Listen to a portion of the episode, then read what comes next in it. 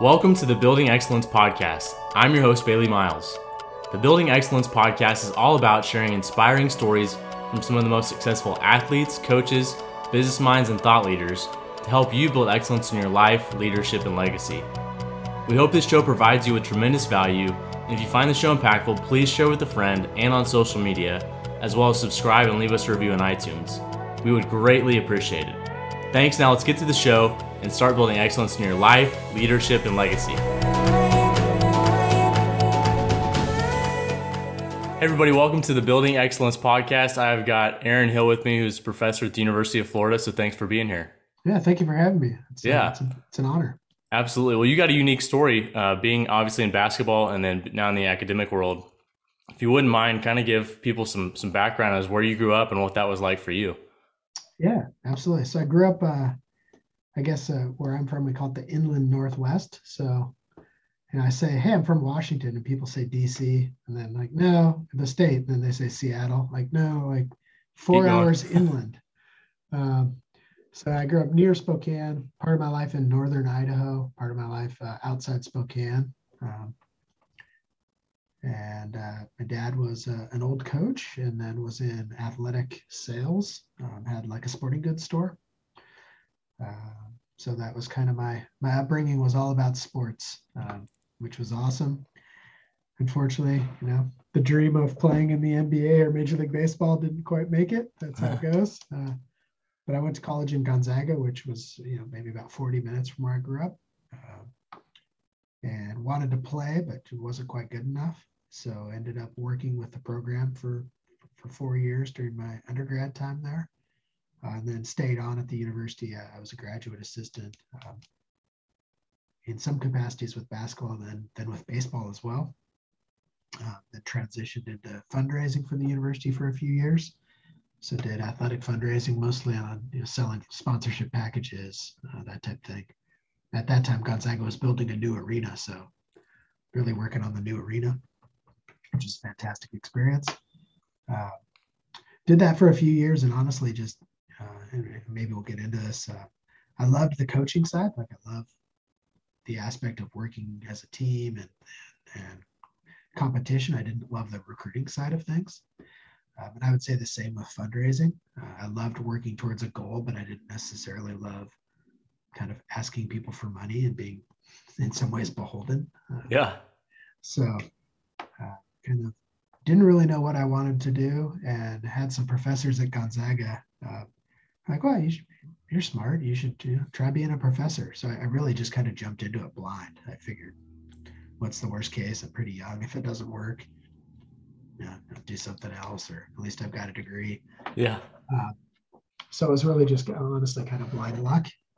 And, uh, I did like very little research in the process. I talked to a few professors. Uh, one of them had a friend at Oklahoma State, so he said, "Hey, you should apply Oklahoma State." Um, so I was very late. Like typically, people apply like say around Christmas time, um, and this was like April, so I'd already missed all the other application deadlines. And it was basically like I had a very quick phone conversation with the guy at Oklahoma State. Uh, he's like, "Yeah, sure, you could start in the fall." Um, pretty informal. So that was it. I ended up at Oklahoma State. Yeah. Yeah, that's awesome. Well, let's go back real quick into your time growing up in, um, in you know Eastern Washington and, and uh, Northern Idaho. Uh, what I mean, you had some some siblings, right? Did you guys all play Yeah. sports growing up, and, and what was that like? And what sports did you play, and how do you feel like those things shaped you um, at an early age? Yeah, I have, a, I have one older brother, um, and he is uh, almost two years older in age, but only one year in school, Okay. which is the way the, the way all that worked, I guess. Um, then I grew up. Uh, my mom is from a family of five siblings, and um I grew up with all of her brothers and sisters' kids, so almost like extended. Uh, you know, some of them are almost brother or sister esque. hmm So I grew up playing a lot of sports with them, or you know, we were just playing sports all the time. So I, you know, kind of kind of nonstop as a little kid. Like you just go from you know mini mod soccer to okay now it's cold basketball. Okay now it's Yeah. warm baseball. Um, yeah. Hey, th- th- there's a wrestling thing. Go wrestle. Uh, Yeah. you know, my parents just kept us active pretty much year round doing something, uh, mm-hmm. which was great. So yeah, youth sports. I, I, pretty much played all the all the youth sports. We didn't have tackle football, but played flag football for a little while. Uh, yeah, and then you know as as you get older, uh, I went to a pretty small high school, so we had uh, we were like maybe 300 students uh, which was was awesome in many ways because it afforded me the opportunity to play in all three sports. Uh, mm-hmm. Whereas I didn't have to, you know, maybe some of the bigger schools I would have had to drop one or maybe even two. Um, so in high school, I played football, uh, basketball, and baseball, which was a fantastic experience. Yeah, you know, looking back, what are some things you feel like you learned through playing uh, those sports that really helped you as you progressed in life? So uh, yeah, I've had this conversation a lot lately, uh, mostly because we just had a baby. So my wife and I are already thinking about like it just changes everything, right? Like you're watching a movie and there's a there's a like a sports injury in gymnastics. You're like, well, maybe gymnastics is not a good sport. um, so you know, half joking. Um, yeah. But we we both agree that just getting our child active uh, teaches so many life lessons. Uh, you know, some sports I was better than other sports at. And I think both sides of that coin are really important that you can learn how to be relatively good at something and, and be humble about it. Uh, because you can also learn to be relatively bad at something, but also contribute, right? Be, mm. you know, um, and I think maybe my dad being a coach instilled a lot of that. Like, you may only play one minute, but you better play hard for that one minute, and the other, you know, 31 minutes, uh, you better be playing hard on the bench. I mean, you know, like be an active teammate, be you know, into the game, that type of stuff. Uh, so I, I, think sports really instills a lot of those just general life lessons, right? How to, you know, especially team sports. Like there's sometimes the team wins because you played well. There's sometimes the team wins despite you playing bad. Yeah. There's sometimes like you're really no part of any of the success or failure. You're just there. Mm-hmm. Uh, and I think all of those things are, are really good life lessons that you know you can contribute, you can be a detriment. Uh, so I, I, think those are really just life lessons. Yeah, absolutely. So, um, did your your dad, being a coach, was he uh, connected to Gonzaga? Did he go to Gonzaga, or how did you guys transition to Gonzaga? Was it just because it was close, and obviously they had a great basketball program too? Yeah, um, it was honestly, um, it was dumb luck. Um, I think back sometimes in life, a lot of things are just kind of fortuitous. Like, you know, you, you, you make these decisions with limited information at the time, and then you make the best of it. So I, uh, at the time, I had actually considered uh, going to the Air Force Academy, uh, and I thought, okay, uh, like the practical side of my brain said, hey, this is free school. and it's you know world class education and you're guaranteed a job when you get out right like it's not a bad thing um, so I actually met with the congressperson and was going down the thing, and, and I failed the eye test. So I wanted to be a pilot. Uh, and yeah, I failed the depth perception, which probably explains some of my uh, baseball skills. so I, I, and that just kind of changed trajectory. I considered playing uh, sports at, at some smaller schools, like you know, D3. Uh, and I think one thing I, I, was really thankful with is uh, is both my high school basketball coach and my dad were supportive, but kind of practical about it. Like, hey, you can go there and have a great time, but you're basically free labor. Like at some point, the fun has to stop, right? Like, are you going to go pay for three years of, of extending this dream, right? Uh, so kind of decided, yeah, that, that's some really good advice. Um, and I, you know, looking back, it's hard to hear, right? Like hey, maybe it's time to give it up. Um, but it was probably the best advice I received in a lot of ways, or among the best. Like, maybe this isn't, uh, you know, the NBA isn't your future. Uh, so maybe consider are there other paths by which you can get through college without debt? Uh, so I applied to Gonzaga actually kind of really late. Uh, and it just was never really on my radar because all I had thought about was where can I go play basketball? Uh, so I applied kind of late simply because it was local, um, and I didn't want to go to the, the local state school. Uh, like everyone was doing that, uh, nothing wrong with that, but it just kind of wasn't me. So I didn't. First of all, I um, I don't like Washington State University. Okay. so I was like, I'm not I'm not applying there. Um, I didn't even think about the University of Washington. I have no idea why. Like it's a fantastic school. Beautiful. Yeah. Oh, it's an awesome campus. Yeah. Yeah. So it was really just kind of like, I'm going to play at Gonzaga. It's 40 minutes away.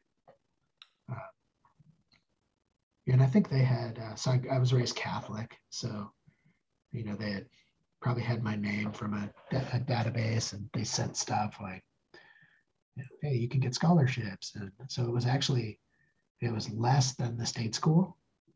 Like, okay, by the yeah. time, you know, scholarships and that stuff kicked in. So it was really kind of, it was really thoughtless, sadly. Yeah. Like, oh, yeah. Oh, this seems good. All right. Yeah. But you also, you know, looking back, just what you talked about, you had your dad and people around you that were able to um, give you a little dose of reality, but did it with some grace, but also, you know, were, were truthful and honest about it. And so, like you said, that being some of the best advice or just life, um, you know, life advice to as you move forward. Because as you look back in your life too, you know, one of the things that I find really interesting is, you know, how do you keep the mindset of either pressing in and moving forward towards a certain goal, or maybe it's time to pivot and then change direction. And so yeah. there's no there's no um, there's no common knowledge or certain way to do that. Everyone has to do it differently, and you process information. You try to have people around you that speak, uh, you know, truth and a little bit of grace to you at the same time, mm-hmm. and then to move forward in the best direction that you can at the time. And so it's really interesting to hear how that all works and comes about. And sometimes it is a little bit of dumb luck. Sometimes it is a little bit of, uh, you know, having a goal in mind and, and pressing into it, or maybe just a pivot because you know it's not going to work out in the way that you might want it to. And so you just change, change that goal or that uh, direction. So it's kind of interesting you say that about having, having people around you that were able to tell you that. And obviously went to Gonzaga. And yeah, as you got I to, that's a, a, big factor. Um, is uh, so I've thought about some of the topics of your, you know, listen to your podcast, and I've thought about some of these to- related topics just over the last several years. And I think one of the biggest factors is the people around you, right? Like, you know, there, there is no roadmap of, you know, many different roadmaps can end in success, but the people around you kind of being the right type of people uh, in terms of, you know, being the people who pursue excellence, being people who speak truth with grace. Uh, those are really huge things. So I, I, felt fortunate that, you know, not only my immediate family, but other people that I looked up to, you know, we're those type of people that kind of at least help you along the way, right? Support with a little bit of a foot in the ass too. Like, yeah. yeah. Like, yeah.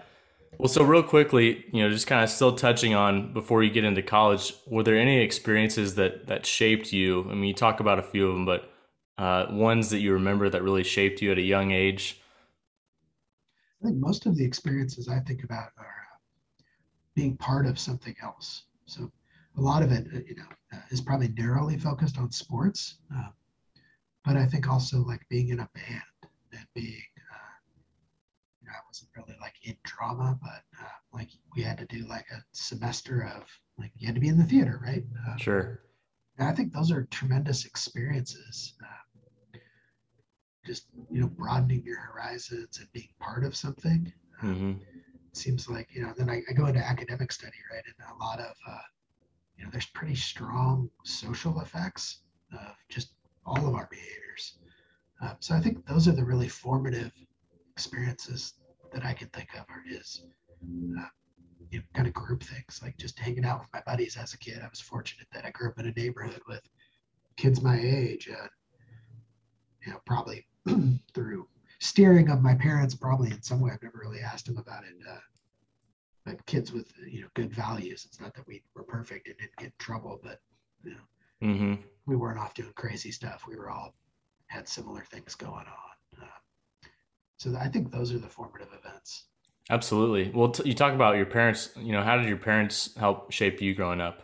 As you look back, yeah, I think in every, I mean, in every way. Uh, so, you know, going into academic study, like, okay, what explains the variance in people's behavior? The evidence is it's roughly 50 50. Like, 50% of it is like your nature, like your personality. You're born a certain way. Uh, that explains the way you the way you are. 50% of it is uh, your nurture, right? Like how you're raised, the people you're around, uh, and, and, that either you know suppresses the the bad parts of your nature or accentuates the good parts of your nature, right?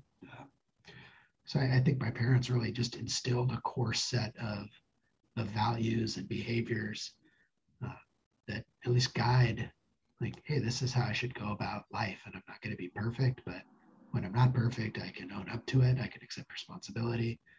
Uh, when I am maybe perfect, uh, or when I do well at something, I can, you know, act like a simple human being and be humble about it. Uh, so I think it's really just that that guidance of this is how you should go about life. These are the way we do things, and I think that's just in every, you know, in every walk of life that you do. My dad was was a very uh, a very like tough man. Um, like, hey, if you're said you're going to be somewhere at six, then you're going to be there at six. Like that's what you said, and if you know that's your word, and kind of instilled those kind of core hard work, resiliency, uh, the value of your word.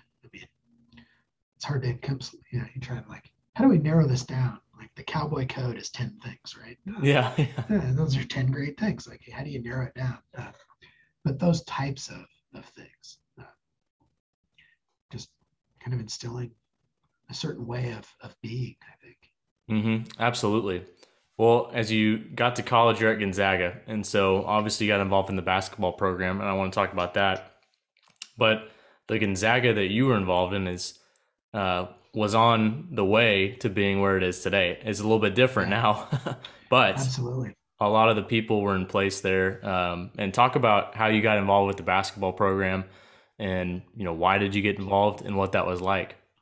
Yeah. So when I, I grew up, you know, we were, like I said, 30, 40 minutes from Spokane. Uh, my dad worked near the uh, university. He had a, he was involved in a sporting goods store. Uh, you know, maybe some some similar to Dupree and Stillwater. I mean, a little mm. bigger, but they did team sales, and so he sold, you know, shoes and, and uh, uniforms and T-shirts to Gonzaga. So he knew the coaches, uh, which kind of got me in the door um, with working with them because I thought I want to be a coach. Uh, but even before that, uh, like we had season tickets, and I don't even think it was season tickets. It was like they needed people to fill the gym, so they looked like a Division One program, right? It was like, um, yeah, and it's it's so hard to envision where they are today versus where they were. But I grew up basically going to as many games as we could, and eventually it conflicted with high school uh, schedule. But we would go, and we would go on like the Thursday night game. So I remember, for example, watching uh, Hank Gathers and Bo Kimble play. I would have been about you know, nine, maybe ten. Uh, Doug Christie when he was at Pepperdine. Ooh, we went to a lot of games there so in that respect, I was a Gonzaga fan. When I was in high school, they started to be pretty good. Uh, so about 92, which would have been, I would have been in eighth grade, they started, like, they made the NIT, they won the WCC, and they started to, to climb. Uh, their first NCAA tournament, I was a junior in high school. Uh, and that year, they actually weren't, that wasn't one of their better teams. I, they, maybe they finished third or fourth in the league, but got hot at the right time. Made the NCAA tournament. Uh, then the next year, maybe NIT. Uh, so my freshman year at Gonzaga, they were they were pretty good, but they were nowhere near what they were today. I mean, they still weren't filling their gym. It was still pretty small. Matter of fact, the president at the time, uh, my sophomore year, so my freshman year, they had interim university president. Uh, the other president uh, was kind of ousted unceremoniously. And so the new president came in and he was considering moving them down to D3. Like, oh, really? You know, should we be a Division One program? This, this is a, this is like fall of 97. So this would have been spring of 98. Uh, he gets hired and he's kind of going through this, you know, how would we transition to D3? Is that something we should consider? Because uh, there, there's a number of kind of religious schools in the area, many Catholics, so they would fit, right? Uh, and then that spring, so my sophomore year, we get hot, go to the Elite Eight, and money starts pouring in. Applications go up, and it was like, wait a second, you know, maybe we should maybe we should uh, not do that. Uh, so in that respect, it was kind of just fortuitous luck that the university, good things happened at the right time for them. Otherwise, you know, they could have they could have transitioned down. And some of that was just financial constraints at the university. You know, it's pretty. It was a pretty small school, like three thousand students when I went there. I think it's almost doubled in terms of undergrads now. So. Mm-hmm. Wow, that's uh, you know, as you hear that, it's drastically changed a little bit, and it's interesting how that happened right about the time that he took over because obviously they might have transitioned to Division three, and and uh, yeah. who knows who knows what would have happened. But right. obviously they stayed in Division one, and obviously have have had tremendous success. Yeah, but, it's transformed the university. And there's a lot of factors that weigh in when you do well in athletics, especially let's just say the NCAA tournament. Like you get a lot of publicity, and notoriety, and it really helps the university in terms of marketing and branding and Absolutely. having new students apply and see the university. So it's a great uh, tool to kind of expand uh, the horizons for the university as well. So obviously that turned out very well. But it's interesting. That's an interesting story. So you got there, you know, mid to late '90s. Is that correct? Yeah. So I uh, was a freshman in 1997. Uh, okay. so the 1998, 97, 98 basketball season, um, and we had a pretty good team. We won the league.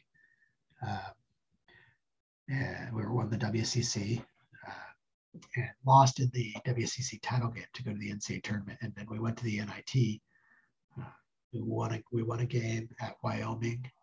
Uh, we went to Hawaii and lost a lost a close game.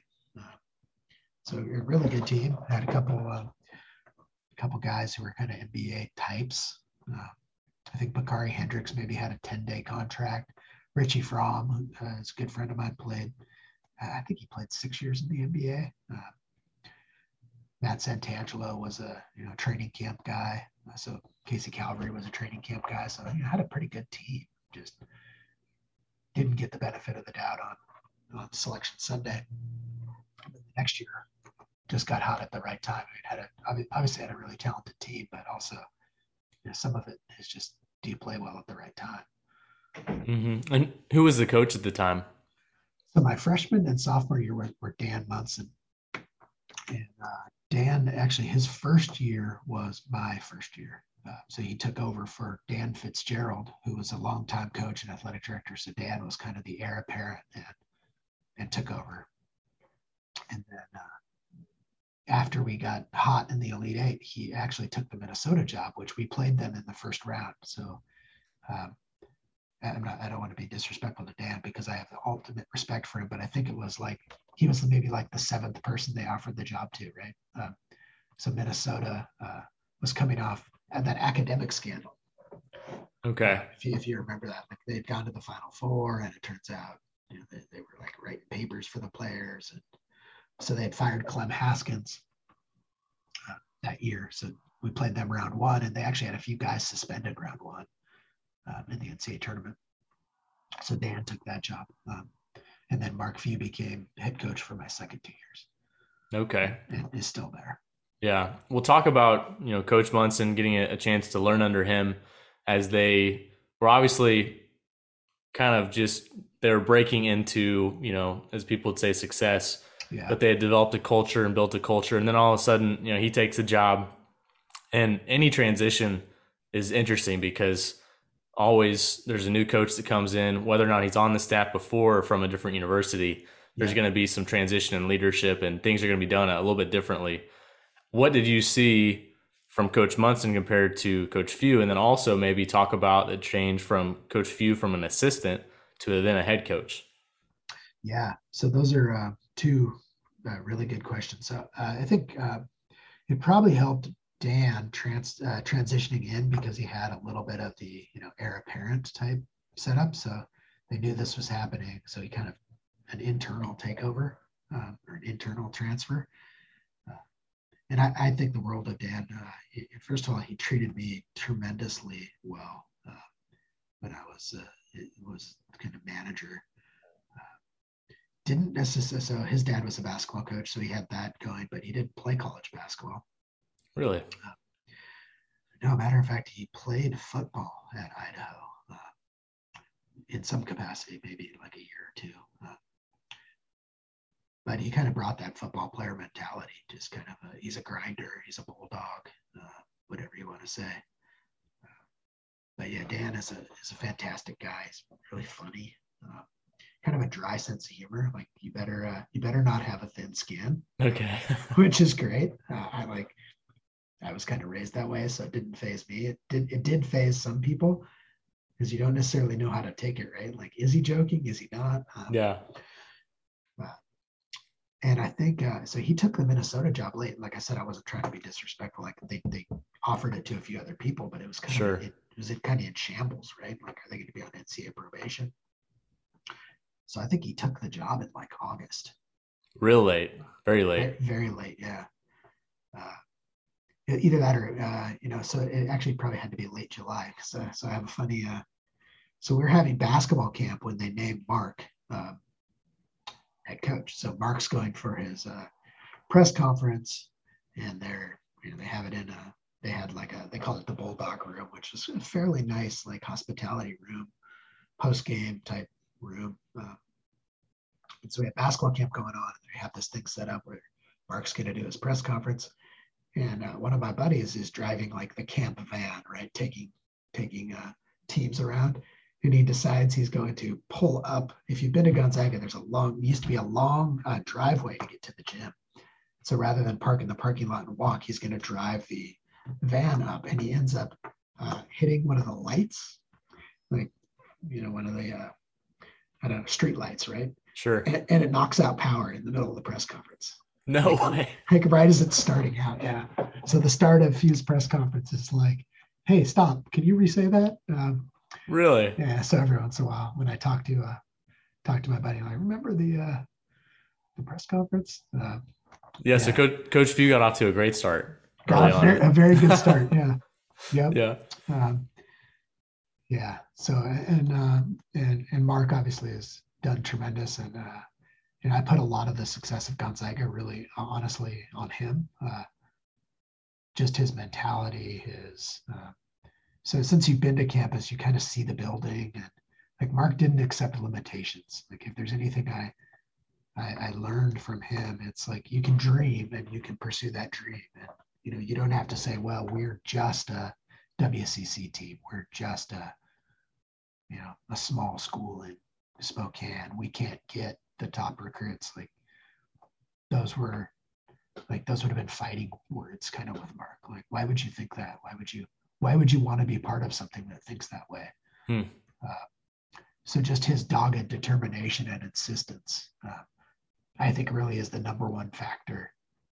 That and, and then you know the administration I think rightfully just kind of stayed out of his way, right? They're like, hey, this guy's doing fine. Like, don't mess with success. Uh, and that takes that that takes some good leadership because right, people could, hey, I can make this better. I can put my like, they just stayed out of Mark's way. But it's really the story of Gonzaga's rise is is partially Dan Monson, but Mhm. is I don't like it's Mark Few Yeah. in my in my opinion. Sure. Well, as an as an assistant coach, did you know that he would be a great head coach, or what are the things you saw as he was an assistant, and then as he's been a head coach now? You talked a little bit about what you think, but also what are some leadership things that you learned from him? But first, as an assistant. So that that's kind of an odd transition, right? When you're an internal, when you're an assistant, um, and then you get thrust because just your entire role changes, right? Like, Mhm. you know, and I don't like good cop, bad cop, right? The head coach, uh, in some respects, has to be the bad cop. Uh, you know, they, they're the ones that the decision falls on. Uh, they're, you know, the ultimate face. Uh, and so Muntz, uh, Dan Monson, very much, you know, that was his role, right? So he was tough he was demanding and, and when mark was an assistant he could kind of be the, the soft guy right like hey what he's really trying to say is this like so mark was kind of in some respects the players coach uh, and that that role changes when you become the head coach right so uh, i think initially uh, mark was a little bit lucky that he had an experienced team so when he took over uh, you know i think he had basically all five starters back from the year before. Well, no, two, two guys left and, and, a key bench player left. So we, we lost three good players, but had, you know, three starters who were upperclassmen. We had uh, kind of the sixth man who was an upperclassman. So he inherited an experienced team who knew him. I think that definitely helped him with the transition because I think it would be a tough going from the, you know, the good cop to, hey, I got everything I do has to change, right? Uh, so it was helpful to him, but I, I think he's just a special guy. Like some, you know, I used to say like maybe there's 20% of coaches who are maybe just better coaches, and there's 20% who are just overmatched, and then the middle are like, yeah, they're they're good coaches, but you know they're not. There's nothing special about him. I think he's just there's something special about him. Like he's just he clearly has been really successful. He has something mm-hmm. that's you know some of it I think is he's pretty sharp with X's and O's. That helps, but there's a lot of good X's and O's coaches, right? Sure. I think he's pretty good on the motivation side. You know, I certainly haven't spent a lot of time directly with him, but he, in, in many years. But uh, when I was with him, he changed, you know, from assistant to head coach, and I think he did a great job. I mean, it's a tough transition. And I think he's just he's he's got an interesting background. Uh, his dad's a preacher, so he kind of has that philosophical you know, he's he's a cerebral guy in that respect. Uh, but he also, you know, was a college baseball player, uh, so he kind of has that baseball player grittiness, right? Uh, yeah. Yeah, he's that like he just has it. Like the combination is, he's clearly just really good. Yeah, absolutely. And, and being able to have vision as a leader, like you talked about before, not accepting any limitations. I think that's a big factor as a leader because uh, if you let those things hinder you, saying we're just a West Coast Conference school and let's just play for a championship for the West Coast Conference. Well, obviously he had a little different mindset. He's like, we're going to do that, but we're also going to play for a national championship, and they've gotten there within right. the last uh, couple years for sure. But yeah, there's a lot of different characteristics of great head coaches, and and um, obviously having that background of uh, being a great visionary, being a great people person, letting people know that you care but also having great X's and O's and, and understanding how to put the right people in place is really important. And obviously, it looks like he's been able to do that. So really cool that you got to be around two, you know, great guys in college basketball and watch them um, succeed, and really even just to watch uh, from your experience at being at Gonzaga early on. What a cool place to watch and see as that culture was built and established, and as it grew. And then you talk about uh, being on the on the um, fundraising team that helped fundraise the new arena. So you've you've seen kind of the process from early on to and then yeah. even going back when you're a little kid watching the game. So right. really fun yes. for you. Yeah, some of me, some of my high school buddies and I talk about like we used to walk up and sit like pretty good seats and no one said anything, right? Like, yeah. hey, do you want to go to the game tonight? Like, it was like, yeah, pretty amazing, right? Uh, and to, to today, it's like it's just night and day always sold out. Yeah, absolutely. Same with the guys I went through college with, like reflecting just how much things have changed. Mm-hmm. I mean, like uh, when we went to the NCAA tournament the first time, there was a rule that your your uh, practice jerseys, if you had shorts and tops, the numbers had to match, right? Uh, we didn't have that. Really? We got new practice stuff for the NCAA tournament because our you know, we I mean we had practice jerseys that said Gonzaga with your number, but we had just generic shorts, right? Um, so we got like new practice jerseys, um, and some of that was I think you know Nike wanted to help us out, maybe make us look good. Uh, yeah, little things like that. Like, uh, like we got, uh, you know, we'd get team issued sweatpants, right? We had to give them back, right? Like, really? Hey, check your sweatpants in. Yeah. Yeah, guys, yeah, it's still like bust our chops about that. Like that. That doesn't. Remember you tried to take my sweatpants? Like, hey man, I, I was just doing my job, right? Like, yeah. So they actually get to keep their sweatpants now at Gonzaga. I, am guessing. Yeah. yeah. yeah. I would hope so. I would. I would bet. So yeah. anyway, lots changed, but you know, through those experiences that you had there, are there any fun experiences that you had uh, while on staff at Gonzaga, as actually as a manager within your time there, and then you know, talk about being a GA for a little bit too. Yeah, I was really fortunate in that. Uh, first of all, Monson treated me tremendously well and, and let me do more stuff because I, I, wanted to be a coach. And I told him, you know, I had kind of like to. So he you know, let me initially like, hey, can you cut down film? Can you do this? So I ended up taking on more and more tasks. Like one year I helped with the schedule, which was cool. Uh, so the year after the uh, Elite Eight run, uh, I called pretty much every BCS school and called their basketball office. Was like, hey, we'd like to schedule a game. We're willing to come to your place. And the people are like, they either wouldn't return the call or uh, some of the people are like, are you crazy? Like, why would we schedule you? Right. Yeah. You know, they're being funny, but it was like, yeah, no, we're not, you know, you guys come in here and beat us. Like that's, that's not going to be good. Yeah. So he let me, uh, so Dan started letting me do stuff like that. And Mark kind of, you know, let me keep going. So by the end, I was like basically in charge of road trips in some, in some respects, like, you know, meals, um, I didn't do hotels, but some of that type stuff. Uh, so by the end, I was essentially what I guess now would be maybe an operations director. Mm-hmm. And actually, Tommy Lloyd uh, was in kind of the same capacity. So Tommy uh, started after the Elite Eight run. So he started the next year, so my junior year, and he was like subbing part time. Like uh, he was doing his student teaching and then coming into the office like after student teaching was done. So kind of really jumped on board too. Yeah. Um, so he kind of got his teeth cut as a volunteer as I was kind of taking on more admin stuff. Mm, and and for those that don't know, Coach Lloyd just he became the head coach at Arizona not too long ago. So going from subbing and and uh, being an early guy at Gonzaga, now he's at Arizona. Pretty interesting. I think he was coaching like seventh grade football you know, getting done at 4:30 and then coming down and like practice would start. He'd, he'd miss the start of practice, right? Like wow. Driving his, uh, I can still picture his car. Uh, yeah. So he like, you know, he was just working his, his, uh, his ass off, mm-hmm. like a better term, but getting his feet cut. Uh, so yeah, it was, it was an awesome time because like we didn't have all the stuff. So we got to do a lot of, you know, we didn't have a staff. So it was, it was basically the four coaches, and then they had Tommy and I. Really? Yeah.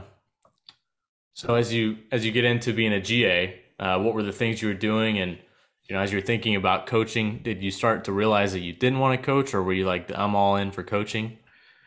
So they uh, started doing more and more stuff with like recruiting and some of that stuff, and, and that's the part that just uh, I didn't like, and I think it's probably even gotten worse. I, I don't know. Uh, even at that stage. So Mark was, like I said, he didn't accept like, hey, we shouldn't recruit this guy, right? So we're trying to get big guys. Uh, and with that, there was kind of the AAU culture, which I think has evolved even more. But you know, you had these like hangers honors, for lack of a better term. Um, yeah. That you know were like the third party who's trying to like, hey, is my guy gonna get playing time? Like, I don't know. Like, is he good? Like, is he gonna come here and you know, is he going to compete? Is he the right type of guy? Uh, so some of that stuff just kind of was distasteful. Uh, and you know, the, I think the culture of people who are really high end athletes, in some respects, at some times, um, they get babied all throughout the process, right? So like, it's not their own fault in some respects, but you know, they they like come with a handout, right? Uh, some of those interactions are like, this just isn't for me. Mm-hmm. So I just yeah decided kind of and, and, some of it uh, honestly was lifestyle. Like even at age, so I would have been 20, 21, you start realizing like it's a grind to be a coach. Um, and it's gotten better uh, because they've restricted the recruiting period in the summer. But those guys were gone basically all summer, right? Like they're out recruiting. So that school starts in like August or yeah, late August. So they have like six weeks where life is maybe normal, and then the basketball season starts, right? So it's like, yeah, you know, like when do they have family time? When do they? Uh, so I was thankful that I got some exposure to that and said, yeah, this isn't really what I'm looking for in a life. Uh, nothing like that's awesome for those that do it. It just wasn't. Like I wanted a little different balance. Mm-hmm. Uh, so those two factors kind of said, hey, maybe this isn't for me. Sure. And at the time, you know, your brother is is still a coach. Was he coaching too at the time? So he uh, he probably by the time I was a junior, maybe he got his first job. So I, have uh, got it's not that long ago. Uh, I'm trying to think. So he yeah. worked at Whitworth, which is um, a Division three school in Spokane. Then he got a job at an NAIA school, uh, Lewis Clark State. Then Eastern Washington, uh, then Montana. So yeah, uh, so he would have been doing the same type stuff. And we never really talked about it. I guess it probably would have been good to reflect on, like, hey, here, here's what I'm seeing. Um, sure. just didn't really stop to right, like it just kind of somewhere clicked, like, hey, this really isn't how I want to spend my time. Sure. Yeah. So you you on as on staff as a GA, you transition into fundraising. What was that like as you get out of playing for, um, or not playing for, but just being on staff and getting into a, a little different environment?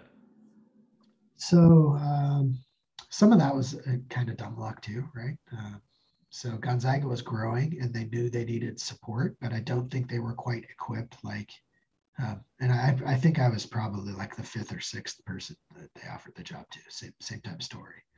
Uh, at least I know of two others that turned were offered the job and turned down. I assume that you know, I was down the list because I had no experience. Like I'd never done any of this stuff.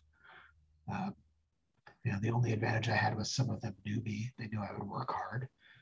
Uh, but it was really just a t- time of tremendous growth where they went from kind of mom and pop shop to like, hey, we need to like, we're messing out. We need to formalize some things. We need more resources. So in some respects, it was great because it was like a green field, right? I could kind of do whatever, and it was easy to have success because we were they were building from very little.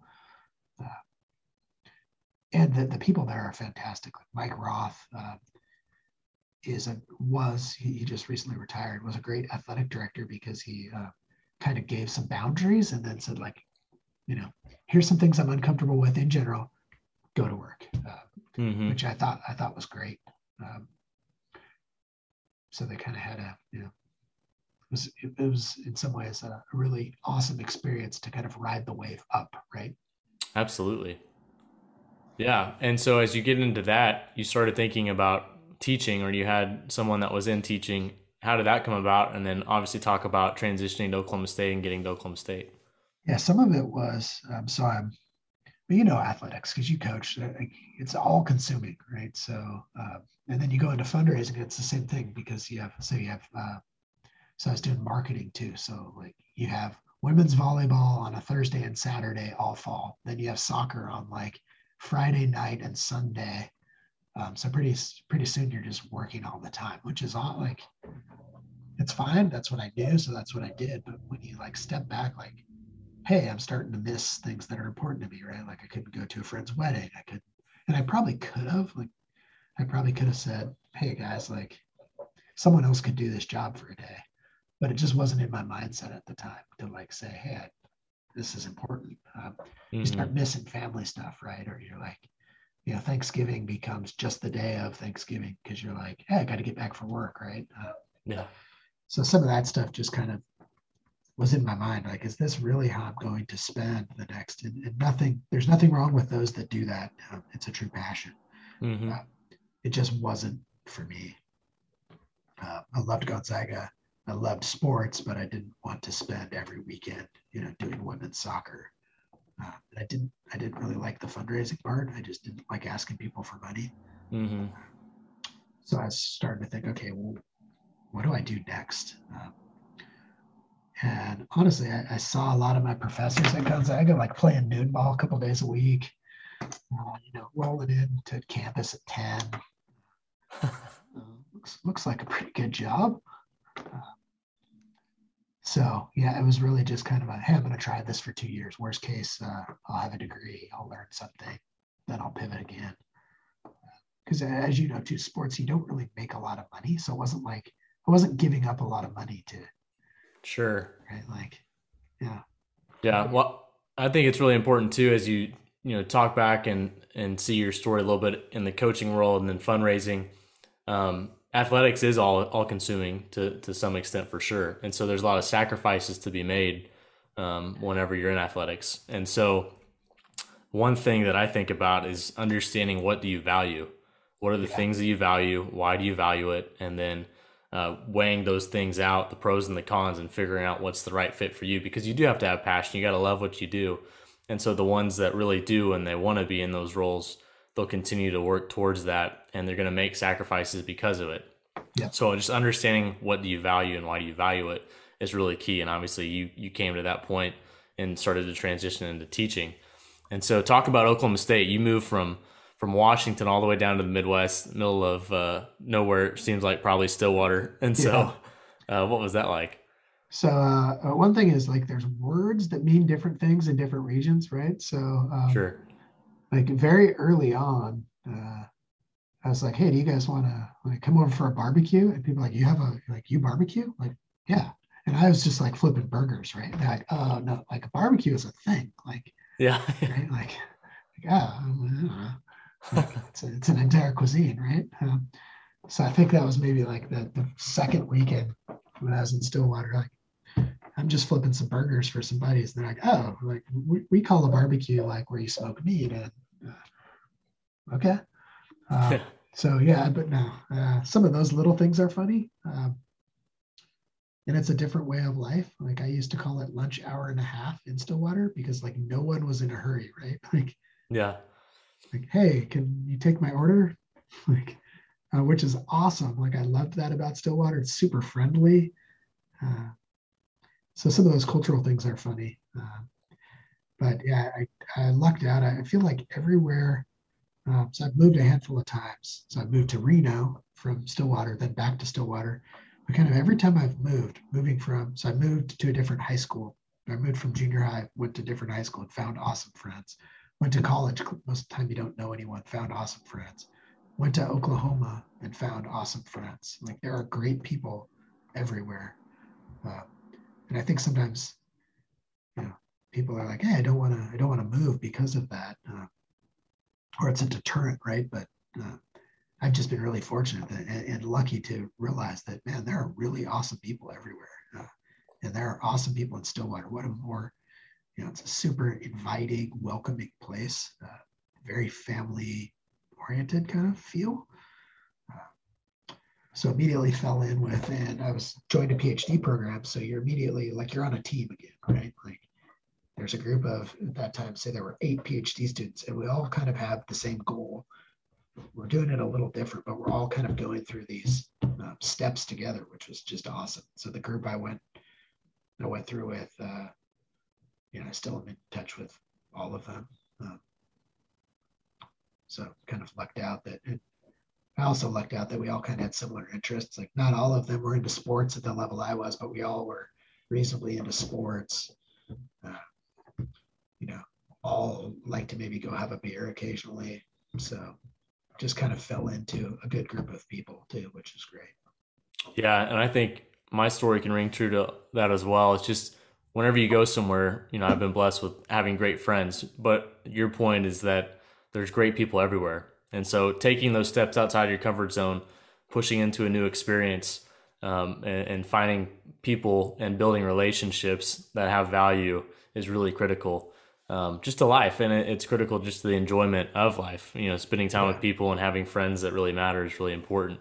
Um, maybe maybe that's one thing we certainly have in common, but maybe that's one thing that sports teaches you too, right? Like you join a basketball team and you're gonna like there's a guy on your team who you absolutely don't want to hang out with outside of the team, but you get to know him. You're like, guy's all right. Like, you know, we have basketball in common, and you know, come to appreciate his style a little bit. Uh, I think that's a great part of team sports that you learn. You know, maybe this person who you didn't initially know well you come to know and like you know, obviously there's jerks everywhere too but sure. once you're open to kind of hey it's you know, this guy has some some weird quirks but he's a great guy right? Or i didn't know he was a great guy because I, I, I wasn't open to him before. I think yeah. sports is great for that. Absolutely and i think just being around people I, I mean i still have friends that i've met just from being on the opposite team yeah, just playing absolutely. against people so much right? So those are just amazing ways to connect with different people. And there's also obviously like being in the band, you can do all these different things in life.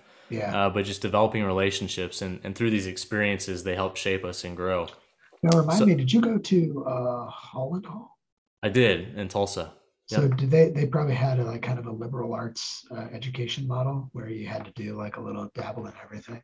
Yeah, there was a little bit of uh, that that mentality for sure, and then obviously at Furman, that's very much the same too in yeah. South Carolina. Um, so yeah, you had kind of that broad array of things that you're doing. Like you know, photography is one thing I did yeah. at Oakland or at the Holland Hall, which um, is like a totally different group of people that are into that, right? Than than traditionally than that are into basketball. So you yes. learn this, right? Absolutely, yeah. And and and two, going to that point, I think you know going to a smaller school that's that's uh you know more that mindset. You also like. uh we wound up getting into show choir, ironically. And uh, you know, I look back and you know, sometimes the moment I was like, I didn't want to tell people that, but at the same time, like now, it's like, you know, I'm okay. I'm I'm okay with myself to say that, but yeah. you learn a lot through those experiences, whether or not they're the same things that you've continually done over time. It's just something new. It's different. Uh, you meet different people, and you have these things that shape you, and it's just a a really fun part of life, and it's something to remember moving forward. Yeah, I, I really value those. Uh the kind of the liberal arts model, for lack of a better term, or the like. And my parents did a good job of kind of forcing me. Like I, I played piano when I was a kid. And I always felt like a nerd, right? Like those experiences at the meet are and just broaden your horizons. Uh, you don't even realize it at the time, but just a different way of learning, a different right exposure. And Absolutely. So really, really value that stuff and like we talked about before just finding out what you value you can't figure that out until you you have these experiences you know and i think absolutely uh, doing all types of different things especially at a young age if you can you get a taste of of everything and then as you yeah. you kind of learn more about it and you dive into it like then that's great but have having these experiences help you understand what you're getting yourself into and it's all right if you get into something and pivot into something else but yeah. just having these things is really important. I agree 100%. I totally agree. Yeah. So, and and transitioning that into uh, academic life. So, how did you go about getting into obviously leadership? You're in management. Uh, you did marketing. You had that background behind yourself. Um, and so, what what are some things that you've learned along the way um, as a professor and just teaching students, and then talking about leadership development? uh, management of people and business, all these different things. Yeah, so I think uh, maybe you can appreciate this being in sports. Like it's a weird dichotomy when you're working your way up the ladder. Like you want someone to be fired, right? Like, hey, I need you're you're at Furman and you need the guy at South Carolina to get fired. So your guy can get the job, and either like you can move with them or you can move up. Uh, so kind of studying that process of you know how do people move um, exposes you to a lot of different like there is no one path right? Which then kind of raises questions like okay if there is no one path like how do people get where they're at? So that's kind of where i went in academics. Um, so the things you're talking about are things like i constantly think about like how do i boil down like if i'm trying to give because you got to boil things down right you got to like there are a hundred things but how do you get it to three or five to give people some lessons. And I, I don't think as a society, society we're there yet. Uh, we're not in academia, right? There's so many things that matter. or in the, the, study of leadership, right? So these like the one thing, uh, even the three things, like, hey, can we broaden that? Like, uh, so I, I think about this all the time and I don't have a great answer. So I'm always curious of what others say, like, what are the core lessons? Um, but I have, since you kind of asked, um, I've been thinking about it and I've, I've thought about this a lot. I keep trying to refine my answer. Um, I think you, we've hit on one is kind of knowing what you value, knowing yourself. Uh, so that's one. So whenever people ask me like, hey, you know, career advice, or I generally start with like that, like, what are you trying to get? Like, it's it's path dependent. If you're trying to get money, that's a different thing than if you're trying to get um, a really flexible job, right? Like eventually they may come together, but you know, like pursue it, you pursue a path, uh, and that path precludes other paths. Uh, so kind of knowing, you know, start with the end in mind kind of thing. So what are you trying to get? That's a tough question because how do you how, how do you answer that at age 20, right? Or even how do I answer it at age 40? Like, what am I trying to get? Uh, I think about that all the time and it changes, right? Like sure. I just had a kid. So now it's it's changed in the last year. Like now what I'm trying to get is to make sure that I can provide her with the things that I was provided and make sure I'm available. And like it's, what if I died tomorrow, right? Like it just things change. Um, but some acknowledgement of that. And the other thing that I try and stress with people is, uh, and I call it independence, and I don't know if that's the right word, but uh, I think we spend a lot of our time worried about what other people think. And you kind of mentioned this, like, hey, I'm secure enough to say that I was in show choir. Like, yeah, that's a that's a big moment, right? Like the fact that you're okay saying that, because I don't know, you like how long did you hide it for, right? Like, um, so, and that's just one example, but uh, being independent of you know maybe what your parents will think. And, and that's not to say like don't take their advice uh, but that's to say like you know if they have this path in mind for me but that's not my path being uh, independent enough in your own thinking to say like no i'm like this is what i want to do and i've thought about it and uh, and that's a tough boundary because if like five or six people you care about are all telling you it's a bad idea it might be a bad idea right? Sure.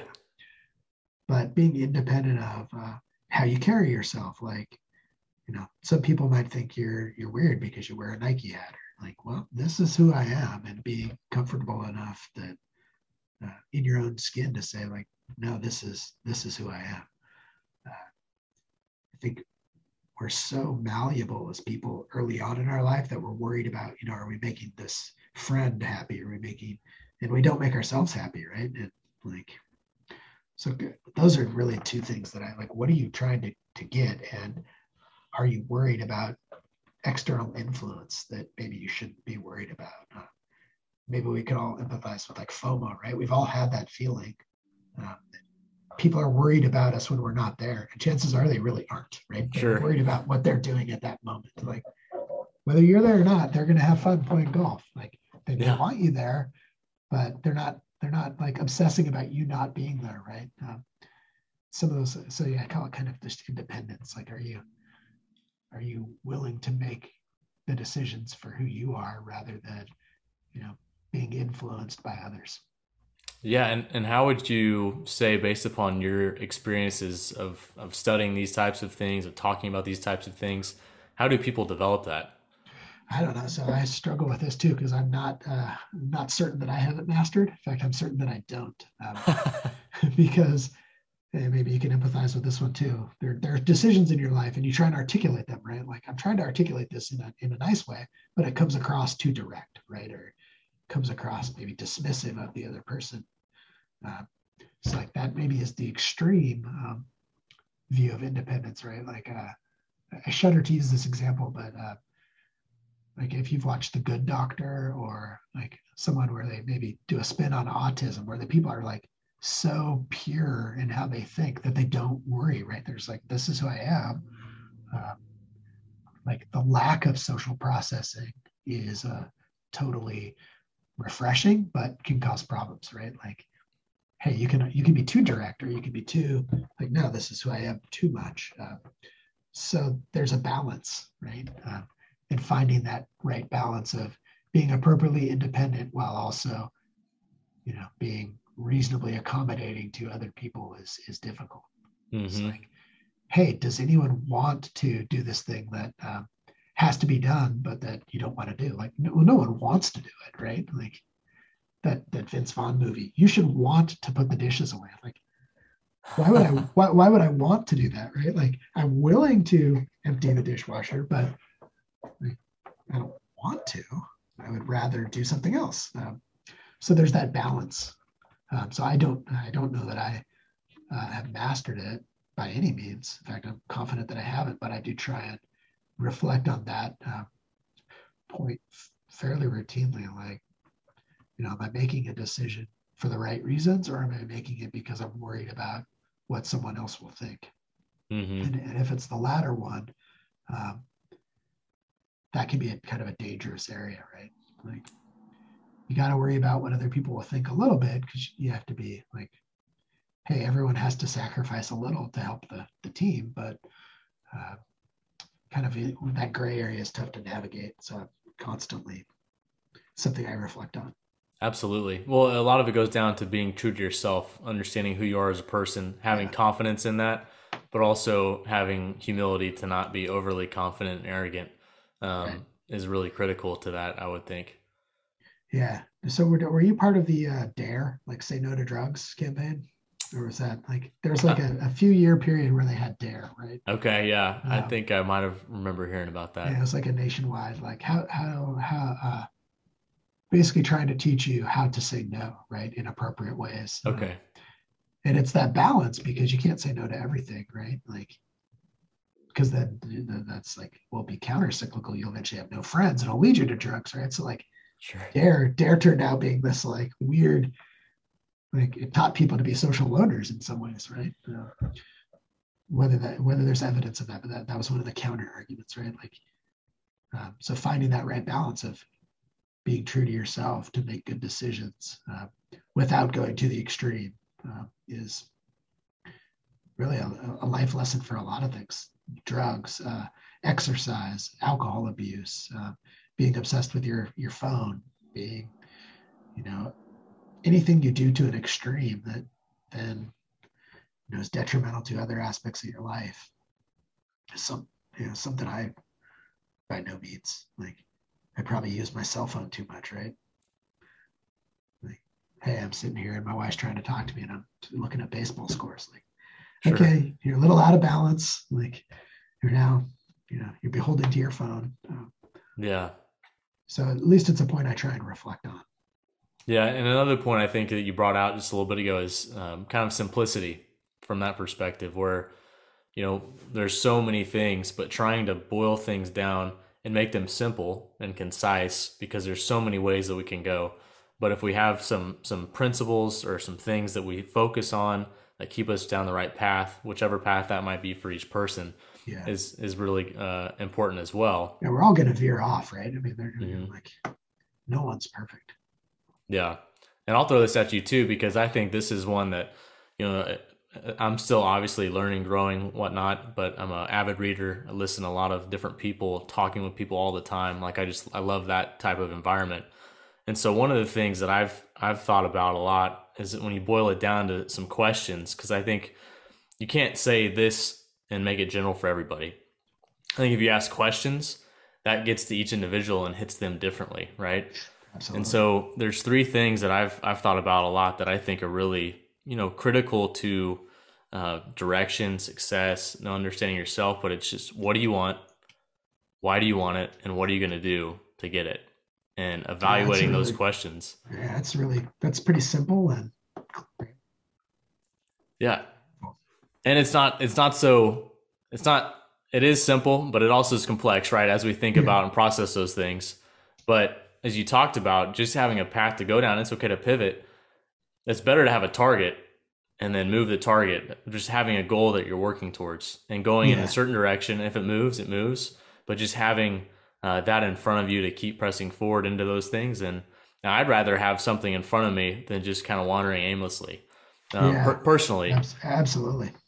And so I think that's really important too. But I, I just was curious what you thought about that because those are some things that I found if you can answer those questions, typically people can have a better appreciation for each and every day and be more present. You know, a common theme in the podcast is, you know, be where your feet are. And so just being in the moment. And that's really critical too. Um, that's so, really critical. Yeah. But, you know, it's simple, but not so simple, right? Right. So, yeah, totally. Yeah. So going into, you know, what you're doing now, you're at the University of Florida um, teaching and talk about leadership and management. What are some things and some some characteristics that make a great leader, manager, uh, business person that you found based upon your time of being around? Yeah, so uh, same thing, trying to boil it down, right? Um, sure. so I, I spend uh, so same with you. So maybe one thing we could add to our list is being open to learn, right? Like, uh, yeah, I spend a lot of time reading and thinking, and uh, that's really powerful. Uh, I would assume that that's a really uh, good trait of leaders. Although I'm off the top of my head, unaware of, I guess personality would be openness, maybe openness to experience. But that's really powerful that you would say that because I, I spend a lot of time asking. Basically, the thing you're doing with this podcast is awesome because I spend a lot of time successful people I know like, how'd you get here, right? Like, how do you boil it down? How do I find how do I find you before, you know, if I'm looking for a doctoral student, how do I find Bailey Miles? How do I find, you know, the grinder that is also a good person? And, uh, mm-hmm. So I spend a lot of time thinking about that since I study uh, leadership too, or executive leadership. Find it like, how do I how do I find what's made people like? Why is Mark Few successful? Why is some of the people you've had on in politics or in you know ministers or business like why are they successful i don't know that we can boil it down to any even handful of things um, i like your your three i wrote that down because i think that's good questions to ask but if then we answered them i don't know that we could even like because it's so different right it's path dependent mm. but i do think uh, some commonalities that, that i've found in people is uh, one, you have to be willing to work. Like work ethic is like table stakes, right? Uh, so there's a study by, uh, I think it was some Harvard people, and they actually tracked executives over like a 10 year period, right? Uh, and they found like knowledge and work ethic, like those are like they're given. So they're like not even factors because people who don't have them don't even get into this pool of people, right? So like we can't even really estimate that because like they're estimated out. So yeah, a baseline knowledge, obviously, what you do, but the ability the ability to work hard, I think, can't be uh, can't be underestimated. So mm-hmm. I think you know rarely will you see a successful leader that doesn't have a solid work ethic. And then uh, one thing that we've touched on kind of indirectly throughout this is kind of being authentic to yourself, who you are. Uh, so in leadership, they call it authentic leadership, right? Uh, if you're a, if you're a brusque person, but you're like authentically brusque, right? Like that's who you are, and people know what to expect. Uh, you know, that's better than being malleable in terms of not being consistent, right? So, uh, know, hopefully that authentic person is a good, caring person. Uh, but you know, just knowing who you are and being that is important. Uh, I haven't seen a lot of uh, a lot of evidence on the being open to learn. But I think in some way, like the world's changed so much, right? Like think about our childhood. And in the grand scope of life, that's a pretty small leap of time. But like the world is so different, right? We now with cell phones, with technology. Uh, you know, what's the world going to look like post COVID? Uh, yeah. So you know, like change is constant. You have to be willing to kind of reinvent and and have that openness like you talked about yeah. so i would say those are kind of some key factors mm-hmm. and kind of so i have a i have notes in my phone that i constantly update uh, and so those are those are things that i've written down over time yeah and as you go through and you have these programs that work with executive leaders you know what are you helping them do when they're coming into your program so uh, i think a few things are, are number one, a little bit of self actualization. Like I'm not a psychologist, but uh, at least knowing who you are and knowing your own proclivities. Uh, so there's a, a, a, competency trap, right? Like people who get to a certain level of success have gotten there for a reason, uh, but that's not always a good thing, right? Like, uh, so if we go back to the Challenger disaster, right? The thing that made the the uh, space shuttle blow up had been there for a long time. It just hadn't, right? Failed. Uh, but the probability of its failing was was pretty high. So uh, you kind of have to look at this is still a problem, even though you know like they had however many launches in a row where it was a problem. Uh, so just starting out with self-actualization, like, hey, these are some biases that I have, rightly or wrongly. Um, I tend to be pretty optimistic. You know, that can be a good trait in a lot of ways, but that can be, you know, a bad trait in a lot of ways. Uh, so just trying to understand hey, this is this is who you are, and then trying to understand some basic some basic influencers, right? Whether they're so you know we kind of block it up into four, like who you are is one, uh, the situation you're in. So you know if somebody dangles a bunch of money in front of you, that may change your behavior, right? Uh, so just trying to understand external motivators, and then the people you're around. That's uh, uh, that's a big one. And then fourth is just the context. So are you in a situation that allows you to kind of keep having this competency trap, or are you in a situation where you've systematically put things in place to slow you down and make good decisions? Uh, so what happens? You get someone on like Elon Musk, right? He's clearly brilliant. He's had a lot of success, but then he's he's in a situation where there's no one really slowing him down, and that can be really problematic. Mm. So if you've watched Tesla's stock price, right, like huge tank, now it's back up. But then last week he was in trouble again. You're like, this is a, a pattern. Um, not to not to pick on Elon Musk, but like this is a pattern of someone who's obviously brilliant, but is in a situation where there's no checks and balances in place. Yeah, it's hard for us to like rein. You know, who wants to put checks and balances on ourselves, right? Um, but understanding the importance of, of that. So kind of that's kind of like a, a common model, in, I guess, in uh, executive kind of walk through those like ah, I won't worry about money. Well, you say that until, right? Uh, sure. So trying to just walk through the evidence of, you know, what do we know about this so we can hopefully avoid it in the future. Absolutely. And what you just talked about are great things to ask yourself and, and understand about yourself as well. And having a system of checks and balances in place or having a person that can help you uh, essentially be a checks and balances type person for you. Speaking what you talked about at an early age, your dad and the people around you speaking a little bit of truth grace kind of keeping you in check and, and getting yeah. you going in the right direction so i know uh, we got to get out of here here in just a second so i want to dive right into the uh, fire round real quick yeah, yeah. well i'll just go ahead and and say something you can finish it with a, a word or a sentence so you can do anything if uh, is the start of a really bad sentence right? because because the the answer is uh, if you put your mind to it, right? We've learned that for a long time, and I, I don't think that's the best advice. Like, I can't play in the NBA, I can't play Major League Baseball. Um, so yeah, I think is a is a is a statement we should use carefully, maybe. Okay, awesome. Uh, diligence is careful and persistent effort. Favorite vacation spot. Oh man, you'll appreciate this. It has to be Sydney, Australia, right? I mean, yes. It's magical for you, but it's just a magical place. Yep, absolutely. Yeah. Uh, learning means.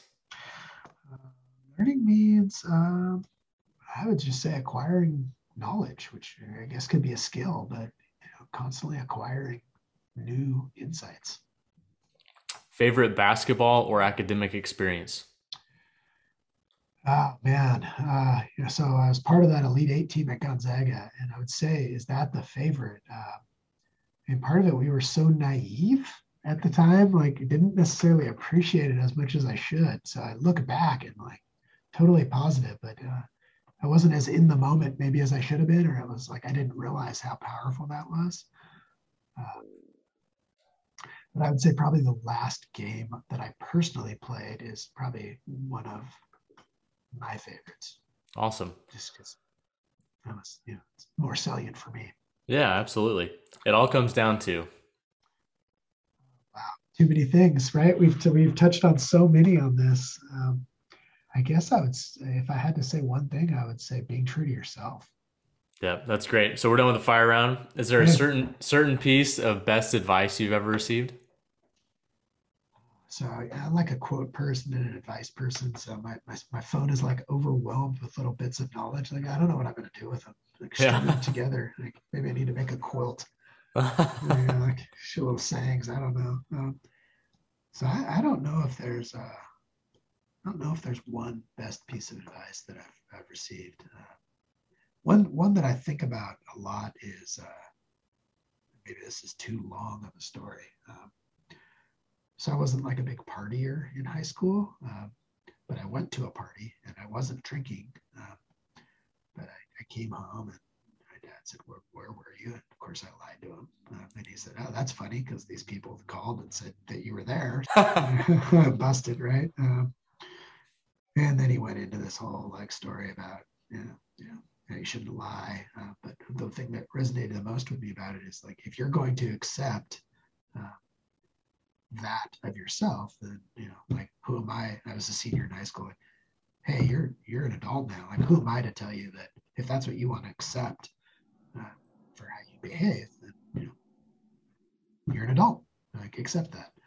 uh, which is like just this ultimate arrow, right? Like I know it's wrong, uh, but uh, the the uh, best piece of advice is uh, is what you accept is what you get, right? So like, if you're willing to accept whatever it is, like that's what you get, or better start working your way out of it. Which I loved your your third point is how how are you going to get out of it, right? So if you accept lying, you're a liar, right? If you accept suboptimal effort, you're a suboptimal effort person. Uh, so it's it's resonated with, with me in a lot of times. Like, yeah, I just lied. Should I have done that? Even if it's kind of a white lie. Like, well, start accepting that. That's who you are. So I, I think about that moment a lot in life.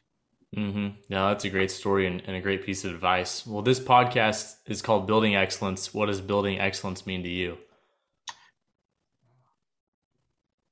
Yeah, so uh, I have a recency bias here because I really liked the three things that uh, that you said. Like if you did those, if you really knew what you wanted and you had a solid reason of why you wanted it, and you were taking proactive steps, like man, that's excellence in some ways. I mean, you could be, uh, say, you're someone with severe physical limitations, but like you're doing the best you can on those three things. That's pretty powerful. So man, I'm, I'm stealing your uh, thunder in some ways, uh, but boiling it down, I, I think excellence is uh, doing what you want to do to the best of your ability, all things considered, right?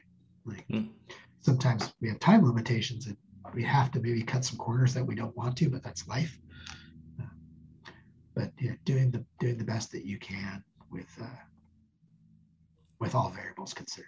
Yeah, absolutely. And you know, uh, Aaron, I just want to say thanks for coming on the show. For people that you know didn't ever get to know the background of how we became uh, friends is that you know I was in college trying to get into coaching, wound up coming across you via just being in a my college counselor. She said, "I think if you're getting into coaching, I think there's a, a guy who used to coach at Gonzaga or something." And so from there we met. I think you probably are the sole person aside from God that we can thank for Chandler and I's relationship because you yeah. talked me into going to the Australia trip. So yeah, this is the guy. This is the guy behind behind the trip that talked me into it, and got some buddies to go, and obviously met Chandler there, and so yeah, that's where you met. So uh huh. Yeah, so, I'll take that. That's awesome. Yeah, but anyway, just thanks for coming on the show. Thanks for sharing your your story, your experiences, the things that you've learned along the way, the things that you impart to people every single day as you teach. Thank you. Thank you for having me. I'm honored to. Uh, man, I saw your slate of uh, your slate of uh, guests. Like wow it's cool that i'm i'm part of it but uh absolutely yeah. really appreciate what you're doing man. This is you know, if we help one person right? If, if, something that one of these podcasts gets out and helps one person or two people uh, or three people like that's pretty powerful. So good on absolutely. you for doing it. Thank you. Well is if if someone wanted to follow you or learn more about you or um, what's the best way to follow you or get in touch so i'm uh I'm like on social media but i post very rarely um and usually it's like just funny insights, hopefully funny or ironic insights. Um, but hey, just shoot me an email. Like uh, I'm at University of Florida, so Google Aaron Hill, University of Florida. Um, always happy to connect with people and, and talk about uh, mutual interests. So yeah, thanks for having me on. Awesome. Thanks for being on the show. Hey everyone, it's Bailey Miles. Thanks again so much for tuning in. We hope you found value in the show, and if you enjoyed it, we would really appreciate you sharing the show with a friend subscribing on Apple or Spotify podcasts, writing a quick review, or leaving a five star rating. When you do that, it really helps get the message out and allows more people to hear these stories and help them build excellence in their life, leadership, and legacy. Uh, if you have any questions, thoughts, or ideas, I'd love to hear from you. You can reach out to me via email. It's bailey at baileymiles.com. Follow us on social. We're on all the different social platforms Instagram, Facebook, Twitter, and YouTube or check out our website at baileymiles.com. Uh, once again, I'd love to hear from you, so definitely do that. And then thanks again for joining me on this journey. And remember, life begins at the end of your comfort zone.